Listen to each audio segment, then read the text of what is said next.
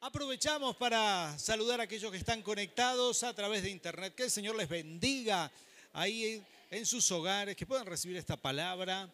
Última palabra del año y de la década, ¿sí? La última palabra que compartimos en este 2019 y en esta década. Que el Señor les bendiga ahí en sus hogares también. Gloria a Dios, son todos muy bienvenidos. Queremos preguntar, ¿habrá hambre y sed de la palabra del Señor aquí? Amén, qué bueno. Qué bueno que han venido a este caluroso culto, el fuego del Espíritu está aquí, ¿verdad? Sin dudas. Gloria a Dios. Queremos compartir la palabra. Se llama Agradecidos, avancemos hacia la meta.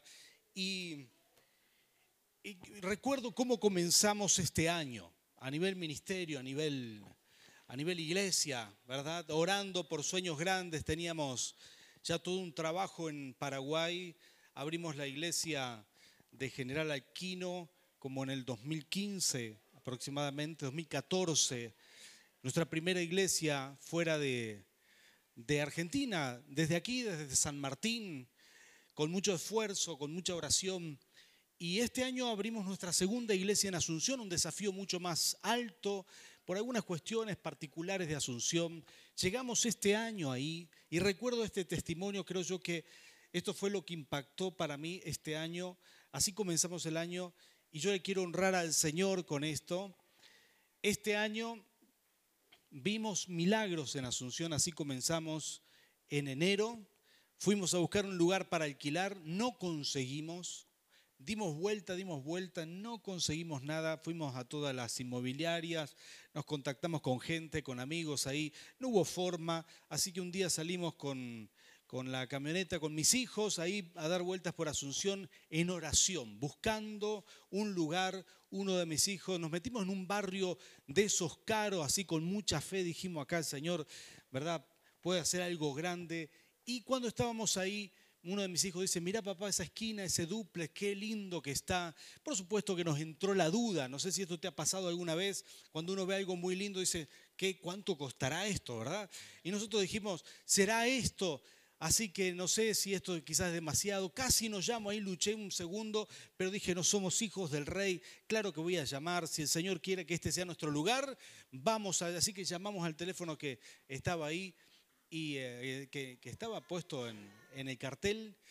Cuando nos atiende, la mujer del otro lado nos dice, bueno, yo le explico para qué queríamos el duplex. Lo que queríamos es hacer nuestras oficinas ahí comenzar eh, la sede de nuestra iglesia. Y ella me dice del otro lado, gloria a Dios, pastor, yo también soy cristiana. Estaba orando por un buen inquilino en este lugar, así que le voy a facilitar todas las cosas. Yo dije, gloria a Dios. Alquilamos el lugar, nos dieron las llaves y en ese, en ese día que teníamos la llave, oramos, consagramos el lugar y no teníamos un mueble, no teníamos un cajón de manzana ahí, no había un banquito. Y dijimos, bueno, Señor, tú tienes que ayudarnos aquí para comprar todas estas cosas. Cuando vimos los precios, dijimos, Señor, acá el milagro tiene que ser muy grande, tiene que ser muebles apropiados para estas instalaciones. Y así que oramos junto con Nerina, con mis hijos ahí. Dijimos, Señor, tienes que hacer un milagro. Así que alguien nos llama ese mismo día, alguien de nuestro equipo que se enteró que habíamos alquilado el lugar y nos dice, pastores, me pasó algo insólito. Tengo un inmueble alquilado, un departamento que tiene, tiene todo. Lo alquilé con muebles y todo, pero los nuevos inquilinos me dicen que urgente saque los muebles porque ellos traen los suyos propios. Y no sé qué hacer. Estoy desesperado, no sé dónde poner los muebles. ¿Me daría usted permiso para mandarle todos mis muebles y amoblarle el duplex. Y yo le dije, déjame orar dos o tres semanas. No, mentira. Le dije, ya mismo, gloria a Dios, me tiré de rodillas y gracias Señor. Es más, esa misma noche fuimos con mis hijos a bajar algunos colchones para poder dormir ahí esa noche. 12 pisos, tenía el piso 12, tenía los hermanos del departamento. Tuvimos que bajar por escalera los colchones y dijimos ahí mismo comenzamos. Así comenzamos el 2019, milagro tras milagro. Teníamos que comprar las sillas. Cuando nuestro equipo se enteró, juntó una ofrenda y compramos las sillas. Nos faltaba lo más importante en Asunción, que es el aire acondicionado, ¿verdad? Porque este clima que uno vive hoy aquí, eh, para nosotros se nos va, pero en Asunción En Asunción, es decir, allá hay solo dos estaciones, ¿verdad? Verano y la estación de tren, no hay otras estaciones. Entonces dijimos, necesitamos aire acondicionado, urgente. Así que oré ese día, ya teníamos la silla, teníamos todo. Dije, Señor, sin aire no se pueden hacer reuniones acá. Y me llama uno de los, de los hermanos de la iglesia, me dice, quiero charlar contigo, ¿qué te hace falta? El aire acondicionado, me dice, mira, yo estoy dispuesto a ofrendar, vino y me dio un no lo podía creer, fui a comprar eso de contado, sin cuotas, sin nada, todo lo cuento para honrar al Señor, porque cuando yo digo esto, estoy pensando, Señor, así comenzamos el 2019, así lo comenzamos, viendo tu poder durante todo el año, así que tengo una enorme expectativa por todo lo que Dios hará en el 2020, tengo una enorme expectativa por los milagros que veremos este, el año que viene, estamos creyéndole al Señor, no podemos darnos el lujo de empezar el año sin fe, sin creer en todo aquello que Dios hará. ¿Cuántas maravillas hizo el Señor este año contigo? ¿Cuántas maravillas más? hará el Señor en el 2020. ¿Cuántos dicen amén? Sacudilo un poco al que está al lado tuyo, decirle vamos, tenés que poner fe. Se viene un año grandioso. Sí, Señor. Y yo quiero compartirte este pasaje, Filipenses capítulo 3, versículos versículos 12 al 14, dice el apóstol Pablo estas palabras a los filipenses, hoy te la está dando a ti directamente. Esto dice, este es el consejo del apóstol Pablo, alguien que, que se había propuesto en su vida avanzar, avanzar y avanzar. Y esto es muy importante porque Dios te ha hecho para avanzar. Si hay una palabra que vos tenés que llevarte hoy aquí, es que Dios te hizo para avanzar en la vida. Dios tiene planes contigo, Dios tiene un propósito, no, no solamente eh, venís a la iglesia para asistir a una congregación, sino que Dios tiene un plan contigo. ¿Sí? ¿Me escuchaste bien? Dios tiene un plan, un enorme plan. Vos tenés que creerle esto al Señor. Y el apóstol Pablo lo dice de esta manera, y yo quiero leer estos versículos que en la boca del apóstol Pablo son tremendos. Yo voy a explicar ahora por qué, pero dice, dice estas palabras, el apóstol Pablo, no es que ya lo haya conseguido todo o que ya sea perfecto. Sin embargo, sigo adelante esperando alcanzar aquello para lo cual Cristo Jesús me alcanzó a mí.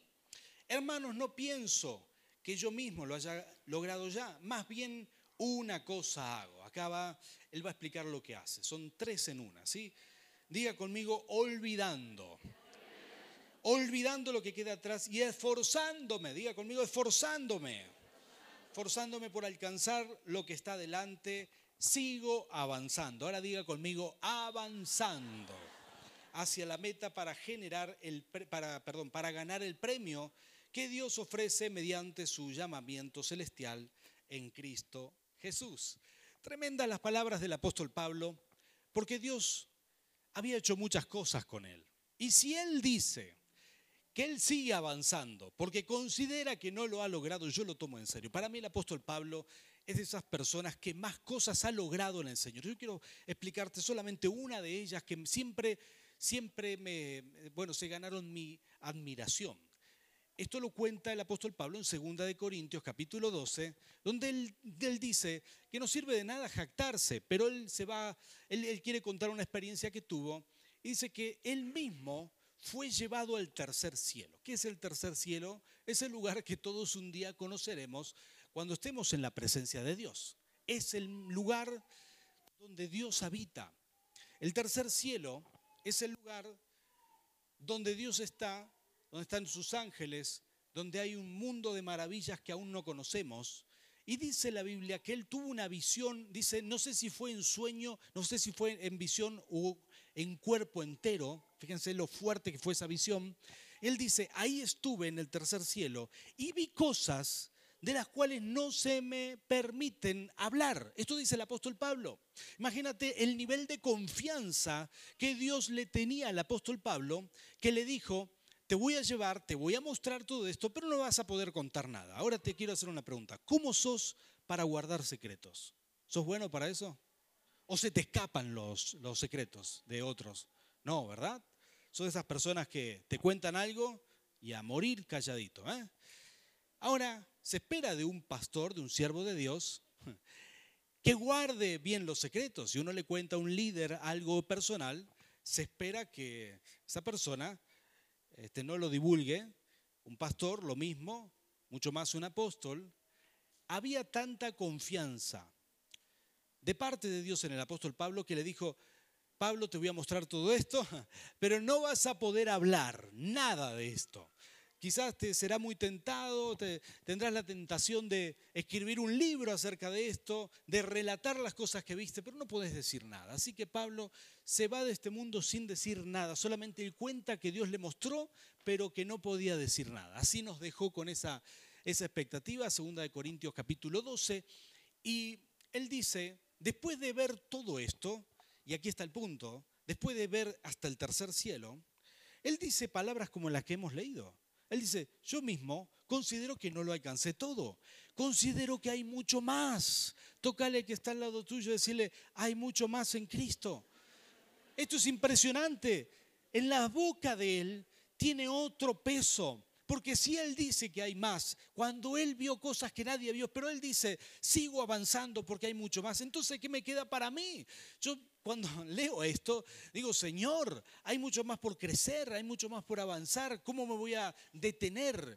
En esta vida hay que seguir avanzando y sobre todo en el plano espiritual. Hay muchas cosas por lograr. Dios tiene planes conmigo, Dios tiene planes contigo. Dios quiere que logremos cosas juntos y el año que viene será un año de logros para la gloria del Señor. ¿Cuántos dicen amén? Sí, Señor, será un año de grandes logros y esto es lo que vamos a hacer.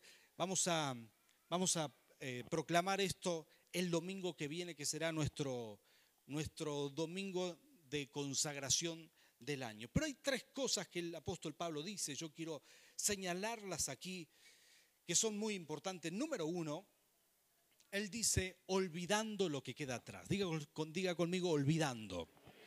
Olvidar lo que queda atrás es muy importante para poder seguir avanzando.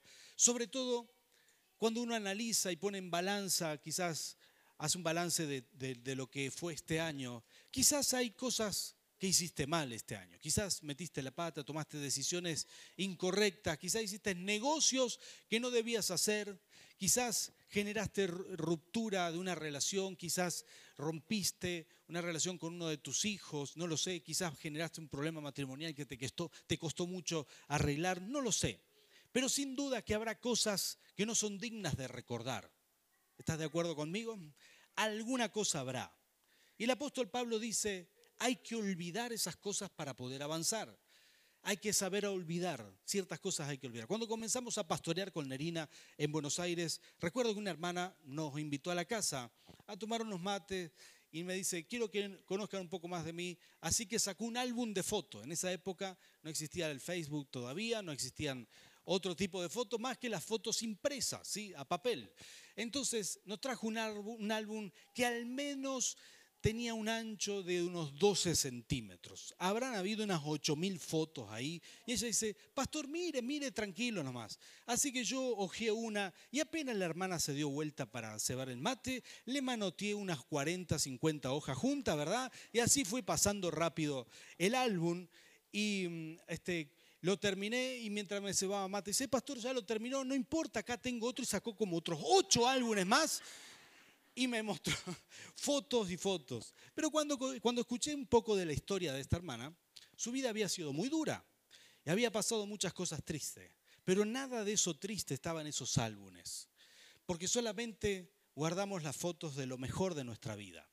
Y sabes que de la misma manera tenemos que sacar del álbum mental aquellas imágenes aquellos errores que cometimos, aquellas cosas que nos hicieron tropezar. Saber olvidar es importante. Por eso José en Egipto, cuando tuvo un hijo, el primer hijo le puso Manasés. Significa olvidar, porque él pudo olvidar su pasado, saber sanar el pasado, saber perdonar, saber soltar y así pudo seguir avanzando. A veces es importante olvidar, olvidar lo que queda atrás. El apóstol Pablo había sido perseguidor de la iglesia había sido maltratador de los cristianos. Nadie puede seguir adelante si piensa en las cosas malas que hizo.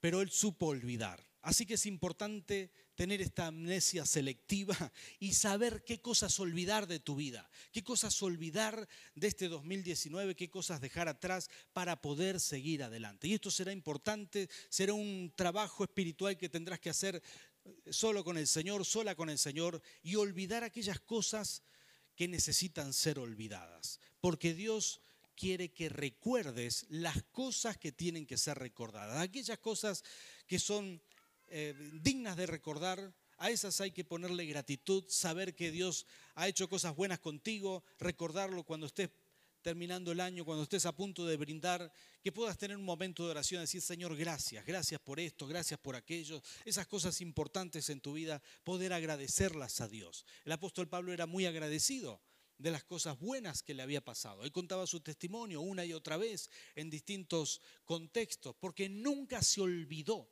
de lo que Dios había hecho. Aún el rey David escribe un salmo, en Salmo 103, versículo 2, dice, alaba alba mía al Señor y no olvides ninguno de sus beneficios, porque a veces tendemos a olvidar.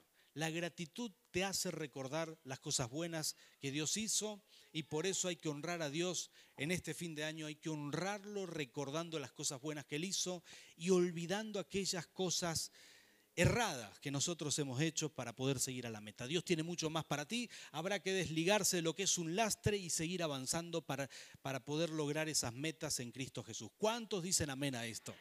En segundo lugar, el apóstol Pablo aconseja y dice, esfuerzo, esforzándome por alcanzar lo que está adelante. Eh, Beto compartió un mensaje ayer muy bueno y él comentó una de sus experiencias. ¿La puedo contar en esta reunión también, Beto? Sí, señor. Está en jaque, no me puede decir que no, ¿verdad? Pero él contó que corrió un maratón, algo que cuando, cuando lo escuché, por primera vez dije, qué lindo sería correr un maratón, qué linda, qué linda experiencia. Y él dice que contó que estaba muy cansado, muy agotado, seguramente habrá pasado unos 100, 200 corredores y cuando estaba llegando a la meta, ya muy cansado, Beto, y cuenta esta experiencia de que se anima porque escucha en la meta, escucha la música, escucha los fuegos artificiales y toda esa euforia que le da por la meta, ahí recobra fuerzas y dice que no sabe de dónde, sacó las fuerzas y terminó y llegó a la meta y corrió y logró llegar al, destino, a la meta porque escuchó la música y escuchó toda esa celebración, todo esto que se hace cuando uno está llegando a la meta. Yo no sabía que era así y me gustó mucho ese, ese ejemplo que él dio. Yo quiero decirte esto, la meta en nuestra vida, la meta tiene que ser así, tiene que ser fuegos artificiales, uno tiene que visualizarla, tiene que ser música en nuestros oídos, las metas tienen que ser muy importante en nuestra vida. El apóstol Pablo dice, me esfuerzo para ir hacia adelante. Y, también dice esta última frase, la tercera cosa que dice, sigo avanzando hacia la meta. Mi pregunta es, ¿tenés metas escritas? ¿Tenés metas para el 2020? ¿Están escritas esas metas? Yo les digo esto a mis hijos cada vez que comenzamos el año, escriban las metas y las recordamos para saber en qué cosas Dios ha intervenido quiero animarte a hacer algo muy práctico. Escribí tus metas con la guía del Espíritu. Y si me permitís un consejo, que tus metas, las primeras, sean metas espirituales. ¿Qué cosas lograr con el Señor? ¿Qué dones te gustaría experimentar con el Señor? ¿Qué ministerios te gustaría emprender para la gloria de Dios?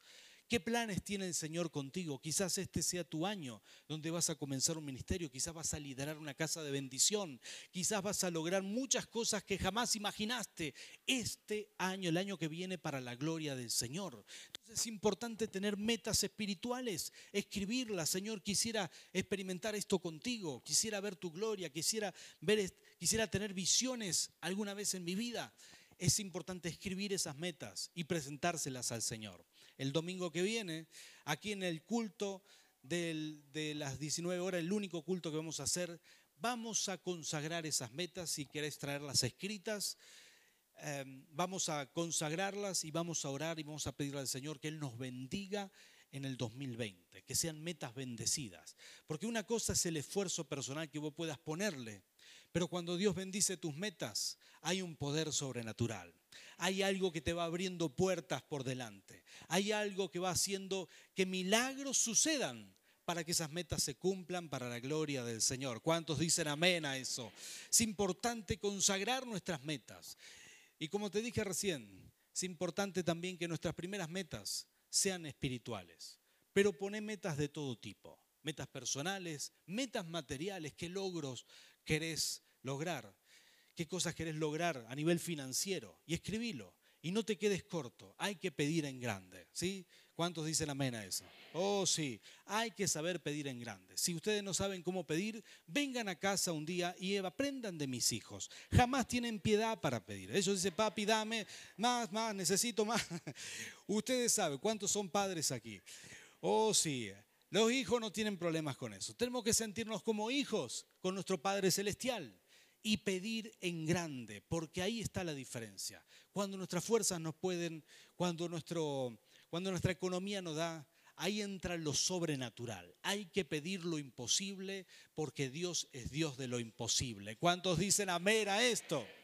Voy a pedirle a los adoradores que vengan aquí, todos los adoradores, por favor, suban aquí. Y quiero decirte esto último que el Señor me ha dado para ti.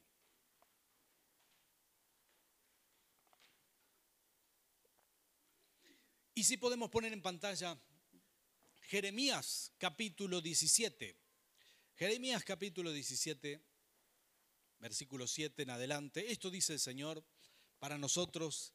Saben que hace ya mucho tiempo que, que Nerina y yo salimos de nuestra ciudad natal y con eso también salimos de todo nuestro contexto de, de parientes, familia, etc.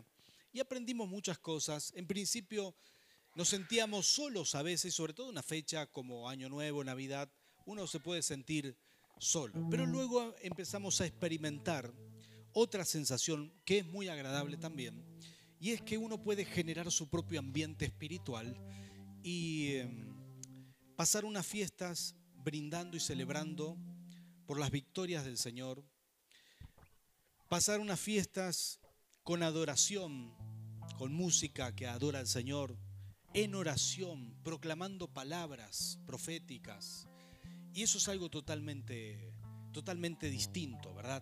Porque uno está en el ambiente espiritual que quiere estar, uno está en el espíritu, y esto realmente es grandioso. Y si hay algo que Dios quiere, y esto es lo, que yo quisiera transmitirte, mucha fe y expectativa para el 2020, ¿sí? el comienzo de una nueva década. Y esto vamos a hablarlo el domingo que viene, pero el Señor nos ha dado muchas palabras. Será la década de mayor crecimiento de la iglesia evangélica.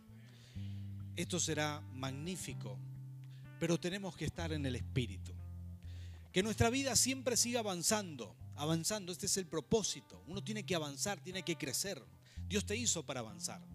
Pero que nuestra alma, nuestro espíritu esté plantado junto al río Jeremías 17, 7 dice, bendito el hombre que confía en el Señor y pone su confianza en Él. Tocale que está al lado tuyo, decirle, seguro están hablando de mí ahí. Sí, Señor. Bendito es el hombre que confía en el Señor. Y acá viene esta palabra, dice, será como un árbol plantado junto al agua, que extiende sus raíces hacia la corriente.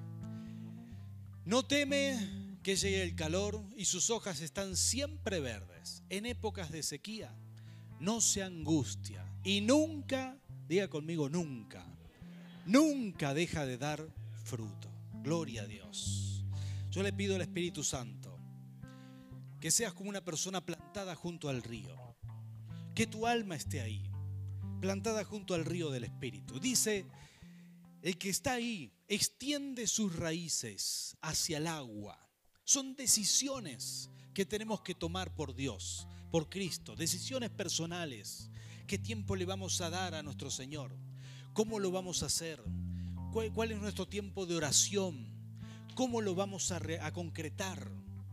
¿Cuál es tu forma de vivir tu vida espiritual?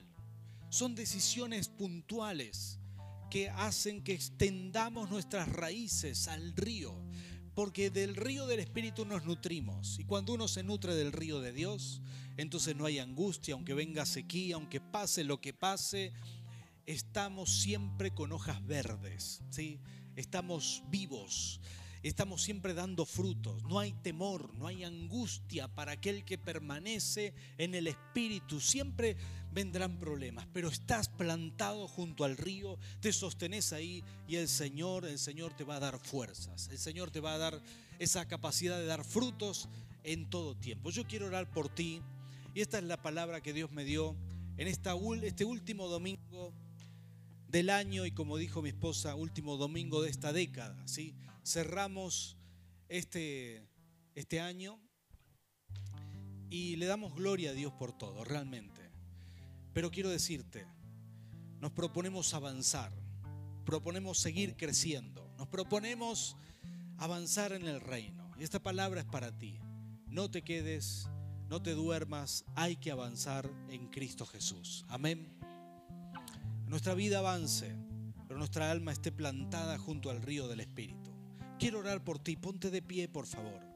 Vamos a terminar orando, clamando al Señor, pidiendo que el Espíritu Santo llene nuestra vida, llene nuestro corazón. ¿Cuáles serán esas experiencias con Dios que vas a vivir el año que viene? ¿Cuántos milagros ha hecho este año? ¿Cuánto más hará todavía el Señor? ¿Cuánto más hará? Señor, que nuestra fe aumente en este mismo instante, Señor. Hemos visto maravillas todo el año. Has estado con nosotros. Señor, no podemos dejar de darte la gloria, de honrarte. Oh bendito Santo Rey, te adoramos, te alabamos. Señor, estamos proclamando un año maravilloso. El año que viene, Señor, veremos tu gloria, veremos tu poder, veremos tu gloria en aumento. Señor, yo sé que solamente tienes el control de aquellos que te damos el control. Por eso nos rendimos a ti, porque sabemos que tu voluntad es buena, agradable y perfecta. Por eso, Rey de Gloria, Señor, tomamos decisiones para estar plantados junto a tu Espíritu. Decisiones de vida, Señor, para tener el tiempo contigo que tú requieres. Por eso, Señor, proseguimos hacia la meta, seguimos avanzando. No nos detenemos, Señor, no nos frenamos, sino que nos enfocamos en avanzar, Jesús. Oh Espíritu Santo, Señor, dale fuerzas a aquel que termina el, año agotado. Renueva las fuerzas, Señor. Renueva las fuerzas de que está cansado. Arranca la angustia del corazón del que está afligido. Ministranos, Señor. Prepara nuestro corazón para crecer en fe Señor, porque veremos un año de gloria, Señor. Veremos un año de crecimiento. Veremos tu poder desarrollarse en nuestras vidas, Señor, en el nombre de Jesús. Por eso, Espíritu Santo, te pedimos, Señor, úngenos ahora mismo, Señor. Tócanos, tócanos, tócanos. Haya sabiduría espiritual para escribir metas. Señor, haya sabiduría espiritual para escribir con revelación Señor, porque habrá hijos tuyos que emprenderán ministerios, otros emprenderán negocios con revelación y serán muy prósperos, Señor, en el nombre de Jesús. Señor, declaramos en tu nombre que habrá sabiduría espiritual derramándose sobre tus hijos. Oh Santo Rey, sabiduría para olvidar, para no cargar con nuestros propios errores, sino para saber darnos otra oportunidad. Porque todos cometemos errores, Señor, pero los errores quedan atrás. Olvidamos para poder avanzar. Santo Espíritu, tú estás aquí, Señor, ministranos. Ahora, ahora, ahora, Señor, tócanos. Renueva, Señor Espíritu Santo, renueva en nuestras vidas tu presencia, Señor. Oh Santo Rey, adorale, adorale al Rey, Señor. Gracias, gracias Jesús. Recibe nuestra adoración, Señor. Señor, recibe nuestra adoración, Señor. Recibe nuestra adoración, Señor. Nuestra gratitud como iglesia, como ministerio, por todo lo que has hecho, Señor. Nuestra gratitud, Señor, recíbela en este momento, Señor. Oh bendito Dios. Y preparamos nuestro corazón con mucha fe y con mucha expectativa de las bendiciones que tienes preparadas para cada uno de nosotros. Señor, sabemos que tú piensas cosas buenas para tus hijos, tienes buenos planes, Señor, tienes regalos para tus hijos, por eso te damos la gloria, Señor. Y comenzaremos un año nuevo, Señor, en fe, Señor, creyendo por más, creyendo que tú tienes grandes cosas para tu iglesia y para este ministerio que es la casa, que es el lugar que tú nos has dado. Señor, te damos toda la gloria a ti Gracias Jesús. Amén y amén.